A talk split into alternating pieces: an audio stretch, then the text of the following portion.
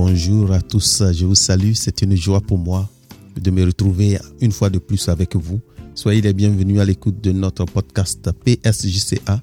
Pourquoi suivre Jésus-Christ aujourd'hui? Podcast numéro 23, l'importance de la parole de Dieu. Nous continuons. C'est la suite. En 1 Pierre 3, verset 15. Étant toujours prêt à vous défendre avec douceur et respect devant quiconque vous demande raison de l'espérance qui est en vous. En un mot, pour défendre notre foi, notre croyance avec douceur et respect, nous avons besoin de la connaissance. Avez-vous déjà croisé des gens qui s'énervent facilement dès qu'on leur pose une question? Moi, j'en ai vu des gens dire ceci. Toi là même, pourquoi tu me poses cette question-ci? Vous voyez? Pour nous qui sommes chrétiens, nous devons être toujours prêts pour défendre notre foi en répondant avec douceur et respect. Car la foi vient de ce qu'on entend et ce qu'on entend vient de la parole de Christ. En Romains 10, verset 17. Donc, aujourd'hui, nous continuons. Comme j'ai dit, c'est la leçon du disciple de Jésus-Christ, la leçon du disciple du chemin, la vérité et puis la vie. PSJCA, c'est le 3 fois psjca.net, c'est notre domicile dans le net. Mon nom, c'est Raphaël Begré Légré. Comme j'ai dit, nous continuons la suite de ce que nous avons commencé parce que c'est un élément très important pour nous qui sommes des enfants de Dieu. Nous avons besoin vraiment de connaître ce que la parole de Dieu, elle est. Et surtout accorder à la parole de Dieu son importance réelle, comme le Seigneur Jésus-Christ lui-même, il accorde une grande importance à cette parole. Nous allons tout à l'heure prendre un verset là-dessus. Mais nous voulons faire un petit rappel de ce que nous avons dit la dernière fois. Nous avons dit premièrement que la parole de Dieu, c'est par elle que toute chose a été créée, tout ce que nous voyons, tout ce qui existe, tout a été fait par la parole de Dieu. Il y a le récit de la création qui est dans le premier livre de la Bible, la Genèse. Au chapitre premier, nous voyons que chaque fois le Seigneur dit que au commencement, Dieu créa. La toute première phrase de la Bible, c'est au commencement, Dieu créa les cieux puis la terre. Donc, il y a un créateur. Malheureusement, je n'arrive pas à comprendre des gens qui se disent qu'ils sont chrétiens.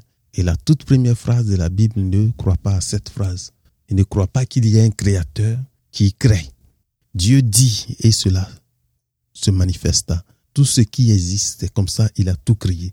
Au verset 3 de Genève 1 Dieu dit que la lumière soit et la lumière fut. Tout ce qui existe, c'est comme ça ça a été fait. Tout ce qui existe a été créé par Dieu en faisant sortir de sa bouche sa parole. Et c'est par cette parole que tout a été créé. Nous avons aussi dit que la parole de Dieu, elle était Dieu, qu'elle est Dieu. On a vu que partout, même quand Jean a parlé de la parole de Dieu, il a chaque fois utilisé le grand P pour dire qu'au commencement, était la parole.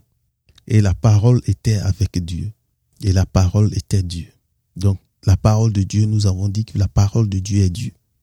Nous avons dit que Jean n'a pas fait comme les autres, comme Luc, ce docteur qui a pris le temps de suivre les étapes pour aller raconter pour exactement comment les choses se sont passées. Matthieu nous a présenté Jésus-Christ a pris le temps de détailler la généalogie de Jésus-Christ pour dire que ce Messie qui vous avait été promis, que vous attendiez, voilà sa lignée généalogique. Voilà là où il vient. C'est lui qui est le Messie qui vous a été promis. Jean, lui, l'a commencé comme ça. Il a dit que au commencement était la parole, la parole était avec Dieu et la parole était Dieu. Elle était au commencement avec Dieu. Toutes choses ont été faites par elle et rien de ce qui a été fait n'a été fait sans elle. Verset 14, la parole de Dieu a été faite chair et elle a habité parmi nous pleine de grâce et de vérité.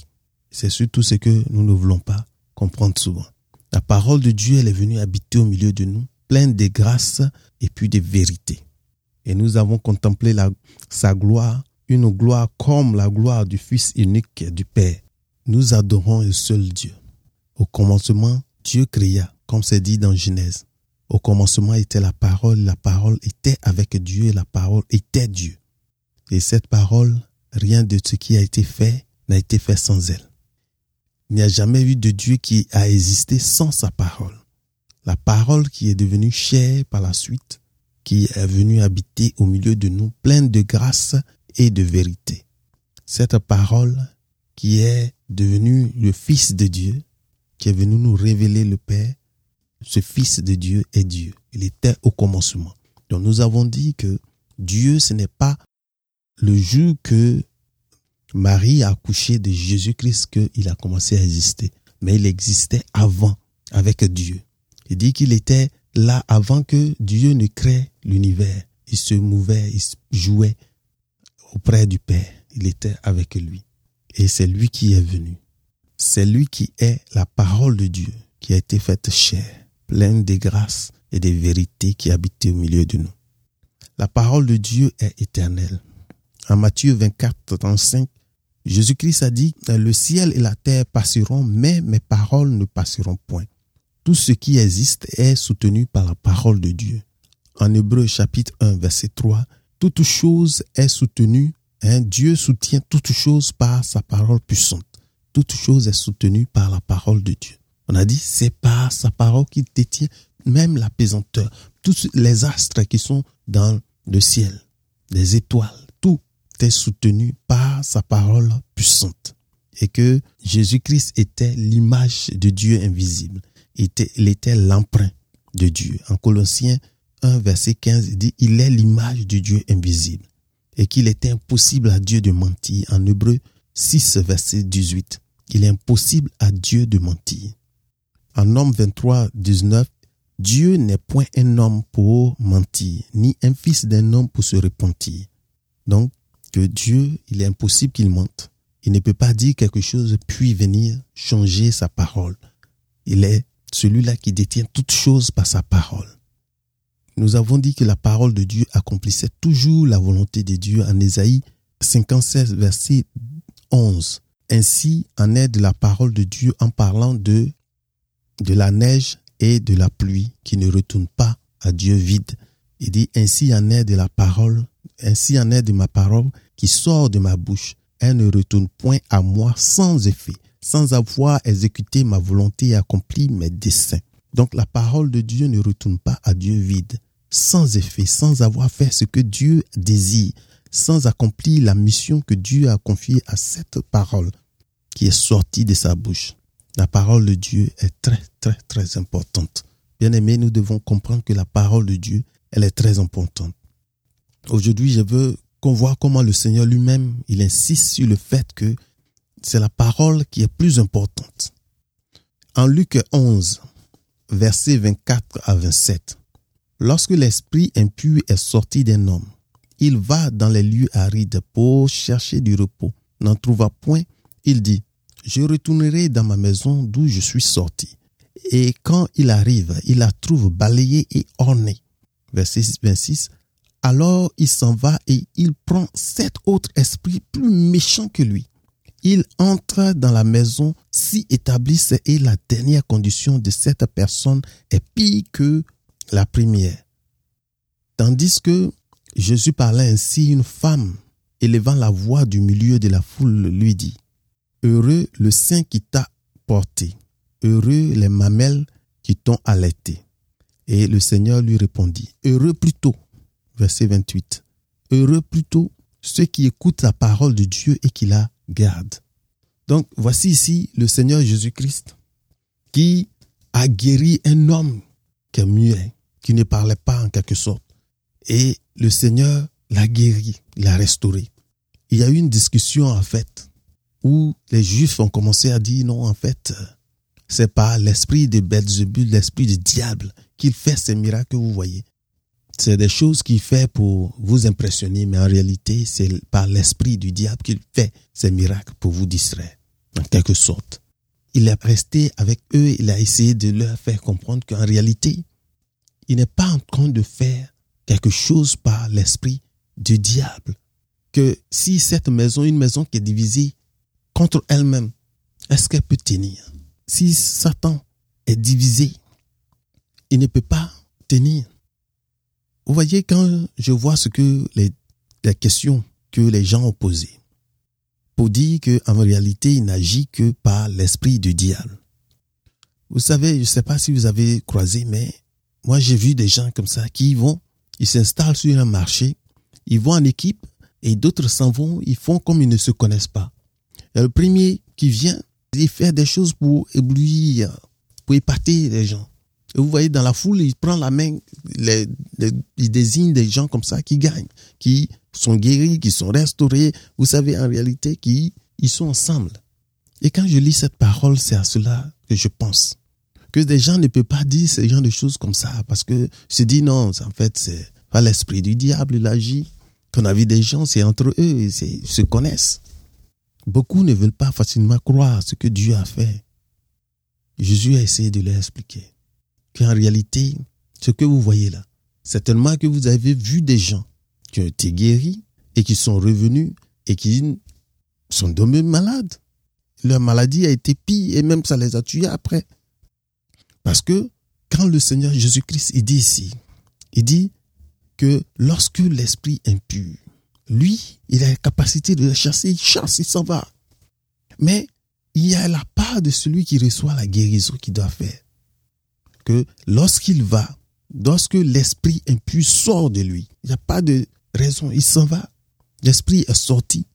Il s'en va, il se promène, il va chercher, il va dans là où il n'y a rien. Et il se pose la question comme ça, il dit, mais non, je retourne dans ma maison pour voir. C'est pourquoi lorsque, quand le Seigneur nous a guéris, il y a quelque chose que nous devons faire, nous ne devons pas laisser notre vie comme ça, être toujours dans la même condition. Jésus dit, va, ta foi t'a sauvé. À ceux qui ont été guéris, va, ne pêche plus. Pourquoi? Parce que en péchant, faisant ce genre de choses, nous mettons, nous donnons la force à l'ennemi, à Satan pour agir. Et Jésus-Christ, dit, qu'un esprit impur est guéri, il est sorti d'un homme, il s'en va. S'il ne trouve pas un endroit où il va être, il tourne et revient dans sa maison, là où il était. S'il il vient la voit ornée, bien nettoyée, bien propre, bien balayée, que cette personne a vu, elle a été guérie. Mais il n'y a rien qui vient occuper l'espace. De cette manière, celui-là, il sait qu'il a été chassé. Il n'est pas bête, il s'en va. Il va chercher sept autres plus méchants que lui viennent et disent, venons nous installer dans, la vie de cet homme. Et Jésus-Christ dit, la condition de cet homme est pire qu'avant. Que il y a ce que nous avons appris, nous avons vu, nous croyons. Mais il faut savoir que Dieu, il a fait des choses et quand il le fait, il y a ce que nous devons faire. Mais je dis aujourd'hui, je parle de la parole, je veux insister parce que je vais un peu sur cet élément parce que chaque fois que je lis ce, test, c'est toujours ce qui me vient en tête. Je dis, mais comment des gens peuvent poser des questions de ce genre, dire à Jésus-Christ, en fait, il ne fait que cela parce que, bon, c'est pour éblouir le monde avec l'esprit du diable qu'il agit. Et Jésus-Christ, donc quand il a fait cela, voici une femme qui a levé la voix dans la foule qui lui a dit, vraiment toi, heureux le sein qui t'a apporté, heureuse les mamelles qui t'ont allaité. Qu'est-ce qu'elle fait? Elle retourne comme ça la question sur la paternité, là où il vient, qui est sa famille, ceux-là, c'est eux qui sont bénis. C'est eux qui sont bénis. Non, Jésus dit, ce n'est pas, ce n'est pas une question de famille, des tribus à laquelle il appartient. Pour certains, parce que Jésus-Christ est juif, de dire comme ça, vous adorez un Dieu juif. Et déjà, ça fait blocage pour certaines personnes. Non, Dieu n'est pas juif, c'est lui qui a créé tout. Il a choisi un peuple, il est Dieu, libre de choisir qui il veut pour nous aider, à nous tous, pour nous faire comprendre que son alliance, voilà comment c'est important. Et malheureusement, aujourd'hui, quand on parle de Dieu, des gens pensent que non, c'est une question de, de tribus, de nationalités, de groupes, d'une de, certaine classe d'élus qui sont prédestinés. Un nombre déjà connu que c'est eux. Non. Regardez la réponse du Seigneur au verset 28. Il dit heureux plutôt ceux qui écoutent la parole de Dieu et qui la gardent, ceux qui la mettent en pratique. Bien-aimés, nous devrons garder la parole de Dieu. C'est ce qui est important. Ce n'est pas les petites choses qui sont autour des raisonnements inutiles qui vont nous perdre. Non, Dieu, il est blanc, il est noir. Des gens sont dans des choses qui nous, qui nous mènent nulle part. Il n'y a absolument rien à gagner à discuter de Jésus-Christ, oh, qui a les cheveux crépus. Non, il n'est. Bon, on a vu beaucoup de documentaires sur BBC. Oh non, il a les cheveux. Bon, tout ça, ça n'a pas d'importance. Heureux plutôt ceux qui écoutent cette parole qui sort de ma bouche et qui la mettent en pratique. Le Seigneur Jésus-Christ nous dit. Son petit frère, Jacques, dans son premier chapitre, verset 22, il dit, mettez en pratique la parole et ne vous bornez pas à l'écouter en vous trompant vous-même par des faux raisonnements. Malheureusement, aujourd'hui, c'est ce que nous faisons. Beaucoup sont là en train de raisonner. Les gens, tu leur parles de Dieu. Oh, de quel Dieu tu parles? Non, je parle du Dieu qui a créé les cieux et la terre. Oh, de Jésus-Christ, son fils. Oh, mais voilà. Non, de côté, côté juif, oh, ça. Déjà, nous avons des classifications des choses. Mais il faut comprendre comme Jacques nous dit, mettez en pratique la parole et ne vous bornez pas à l'écouter en vous trompant vous-même par de faux raisonnements. Ne pas se limiter seulement à écouter. Parce qu'il y a des gens qui peuvent écouter la parole, mais eux, c'est leur angle, ils cherchent toujours des éléments pour dire, oh, voilà, en fait, voilà ce qu'il dit. Parce que même les pharisiens qui écoutaient Jésus, tout ce qu'ils font, ils étaient là, ils regardaient, mais chaque fois, il y a des éléments que eux, selon leur manière de voir, ils veulent classer. Et nous aussi, nous pouvons nous perdre dans des raisonnements inutiles, dans des faux raisonnements. Donc, Jésus insiste. Et cela doit être pour nous de savoir que le plus important n'est pas d'écouter la parole, mais c'est de la prendre et la mettre en application. Heureux plutôt ceux qui écoutent ma parole par ces raisonnements qui sont autour, d'où je viens, de qui je suis, de qui est mon père, qui est ma mère, qui, de quelle tribu il vient. Tout ça, ce n'est pas important. Bien aimé, nous devons comprendre que le plus important, c'est de garder la parole de Dieu, de l'écouter et de la mettre en application. La parole de Dieu, elle est vivante. Un autre élément important qu'il faut savoir, que la parole de Dieu, elle n'est pas morte. Elle n'est pas morte elle est vivante. Car la parole de Dieu est vivante et efficace. En Hébreu 4, verset 12. Car la parole de Dieu est efficace et plus tranchante qu'une épée quelconque à deux tranchants, pénétrant jusqu'à partager âme et esprit, jointure et moelle. Elle juge les sentiments et les pensées du cœur. Elle est très forte, elle est vivante, elle est capable de nous séparer ces choses, tous ces éléments, ces raisonnements que nous faisons, même entre âme et esprit séparés, pénétrant jusqu'à partager âme et esprit, la jointure et la moelle. Elle juge les sentiments et les pensées du cœur. La parole de Dieu que nous voyons, la Bible que nous voyons, il faut savoir que bien que ce soit écrit par différentes personnes, de différentes origines, de différents siècles. Mais ces gens, se sont accordés. Et c'est ce qu'on dit, il faut savoir que la parole de Dieu, l'auteur de la Bible, c'est une seule personne qui est l'auteur, qui a utilisé des hommes pour écrire. Et cette parole, elle est inspirée par Dieu. 2 Pierre 1, verset 20-21. Sachant tout d'abord vous-même qu'aucune prophétie de l'écriture ne peut être un objet d'interprétation particulière, car ce n'est pas par une volonté d'homme que une prophétie a jamais été apportée, mais c'est poussé par le Saint-Esprit que des hommes ont parlé de la part de Dieu. Donc, verset 21, car ce n'est pas par une volonté d'homme qu'une prophétie ait jamais été apportée, mais c'est poussé par le Saint-Esprit que des hommes on parlait de la part de Dieu, poussé par le Saint-Esprit. Donc, tous ces hommes qui ont écrit à différents niveaux, à différentes étapes, à différents moments, dans des siècles différents, eux tous ont été poussés par le Saint-Esprit de Dieu.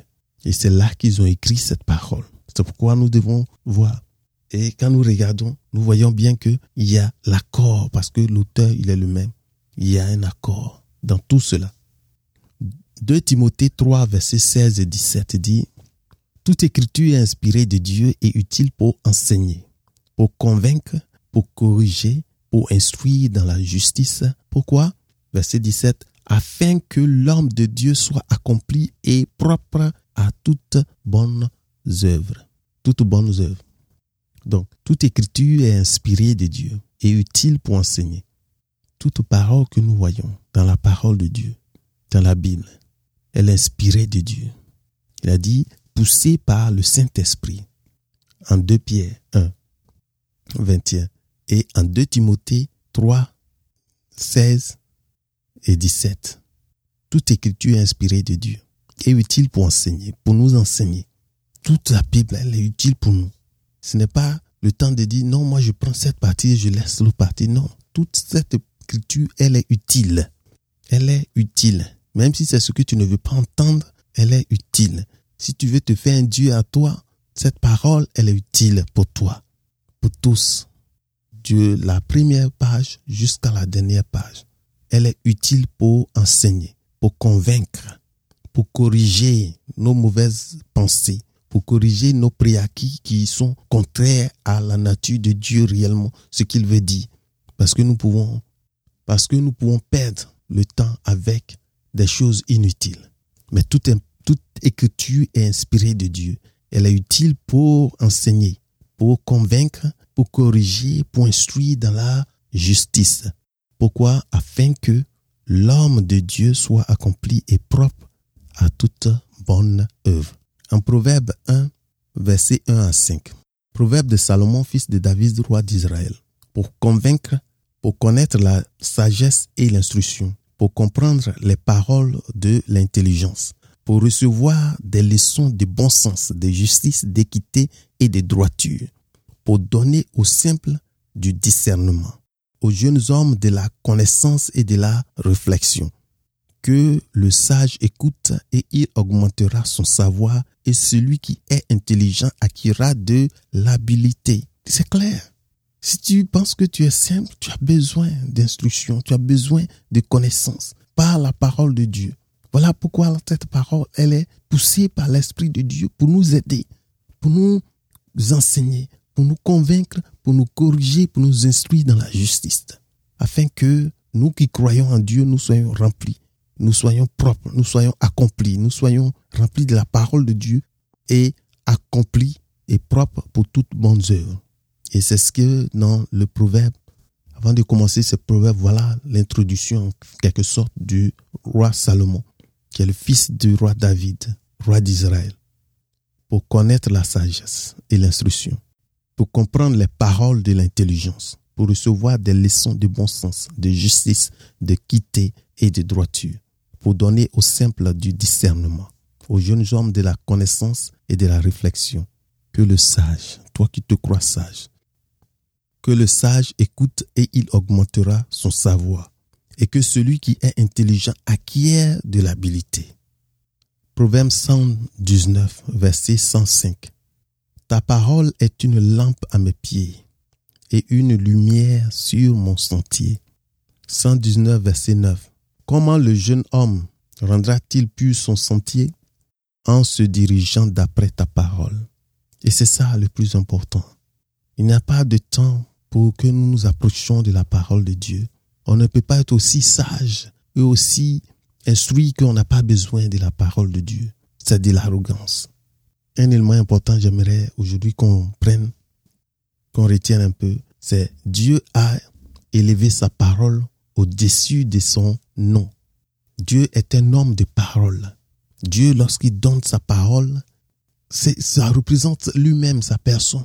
C'est un homme de parole. Quand on dit quelqu'un un homme de parole, il dit quelque chose et il attend que ça s'accomplisse. Quand il dit quelque chose, ça l'engage. Malheureusement, nous n'avons pas le privilège de lire la parole dans la langue originale. Vous savez, la Bible, l'Ancien Testament en hébreu et en araméen, et puis le Nouveau Testament, la plupart en, grec. Et nous autres, nous n'avons pas ce privilège de lire la langue originale, mais nous lisons ce que des gens ont pris le temps, poussés par l'esprit, comme on a dit, que des hommes ont écrit. Ce que je vais lire dans certaines versions, c'est souvent difficile de voir ça parce que des gens ont traduit. C'est connaître aussi l'histoire de la Bible où elle est quittée pour nous parvenir. Et malheureusement, c'est ça, c'est ce qui s'est passé. Mais prenons Psaume 138, verset 2. La version principale où je lis la plupart, c'est la version de Louis Ségon. Il est suisse. C'est en Suisse qu'ils ont, ils ont fait ce travail. Je crois que c'est important quand on va parler de l'histoire de la Bible, surtout pour nous francophones. La version que nous lisons où c'est quitté, c'est des éléments qui doivent nous aider. Dans le Louis Ségon. Psaume 138, verset 2. Il dit, je me prosterne dans ton saint temple et je célèbre ton nom à cause de ta bonté et de ta fidélité, car ta renommée s'est accrue par l'accomplissement de tes promesses. La nouvelle édition de Genève, la capitale, il dit, car ta renommée s'est accrue par l'accomplissement de tes promesses. Quand je vois ici la version de King James Version, la version King James en anglais. Je vois bien la phrase à la fin, il dit que Dieu a magnifié sa parole au-dessus de son nom. Dieu a élevé sa parole au-dessus de sa renommée, au-dessus de son nom à lui. Waouh! Quand je regarde ça, mais ça veut dire beaucoup de choses. Dieu est un homme de parole. Que je vais dans ton temple, dans ton saint temple pour t'adorer, pour te louer. Parce que toi-même, tellement tu es fidèle. Tu, je célèbre ton nom à cause de ta bonté, de ta fidélité. Et le fait même que tu as élevé ton nom au-dessus, hein, tu as élevé du moins ta parole au-dessus de ton nom, au-dessus de ta renommée, au-dessus de qui tu es. Ta parole de Dieu, il a élevé sa parole au-dessus de son nom à lui. Est-ce que nous comprenons un peu ce que ça veut dire? Dieu a élevé sa parole au-dessus de son nom. Ça veut dire que c'est comme on dit, je te donne ma parole. C'est comme, eh bien, il n'a pas besoin de jurer d'un autre parce qu'il n'y a rien de plus grand que lui par lequel il peut jurer. Il dit, son nom est au-dessus. Quand tu reçois sa parole, sa parole est au-dessus de son nom, au-dessus de sa renommée, au-dessus de son nom à lui. Bien aimé, nous devons comprendre que Dieu a élevé sa parole que nous avons là au-dessus de son nom. Cette parole, Dieu la prend, la considère beaucoup. Elle a de la valeur pour lui. C'est sa parole qu'il nous donne. Dieu a élevé cette parole-là au-dessus de son nom. Et nous devrons faire attention à cela. Chérir cette parole. Parce que c'est un homme de parole. Quand il te dit quelque chose, c'est sa personne même en quelque sorte qui est là. C'est pourquoi il veille sur cette parole. Elle ne retourne pas à lui vide. C'est pourquoi quand il dit quelque chose, il veille là-dessus et ça ne retourne pas vide à lui ça accomplit toujours le dessein. Dieu tient à sa parole. Jésus qui insiste, quand les gens parlent de, en train de discuter, de parler de sa famille, ceux qui sont bénis, non, d'où tu viens, il dit, plutôt, ceux qui sont bénis, heureux plutôt, ceux qui sont bénis, ceux qui écoutent la parole et qui la gardent. Et mon désir est que chacun de nous ne se limite pas seulement à écoutez la parole de Dieu, comme Jacques nous a dit, Jacques 1, 22. Mais mettez en pratique la parole. Ne restons pas là à nous perdre par des raisonnements qui vont nous distraire, qui vont nous éloigner, par des faux raisonnements. Bien aimé, la parole de Dieu, elle est, efficace, elle est vivante. Elle est capable, elle est capable de nous transformer Personne ne peut rester là en train de goûter la parole de Dieu et rester le même. Non. La foi vient de ce qu'on entend et ce qu'on entend. La parole de Dieu. La foi va venir. C'est important, bien aimé.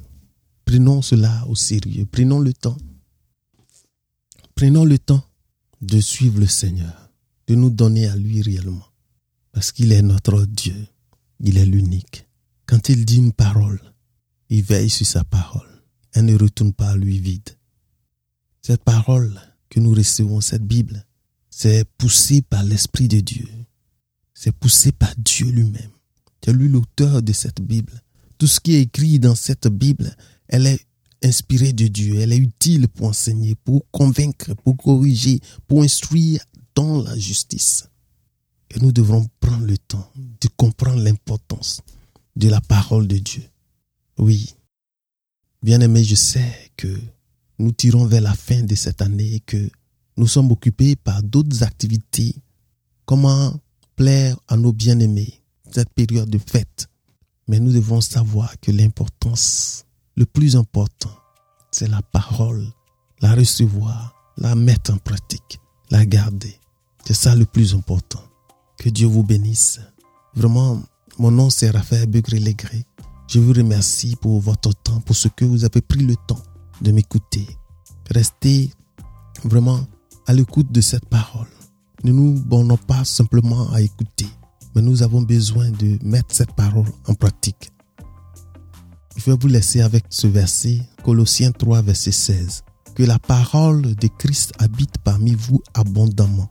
Instruisez-vous et exhortez-vous les uns les autres en toute sagesse avec des psaumes, des hymnes et des cantiques spirituels, chantant à Dieu dans vos cœurs, sous l'inspiration de la grâce, de ce que nous ne méritons pas. Nous recevons ce que nous ne méritons pas. Que la gloire soit à Dieu. Merci Seigneur.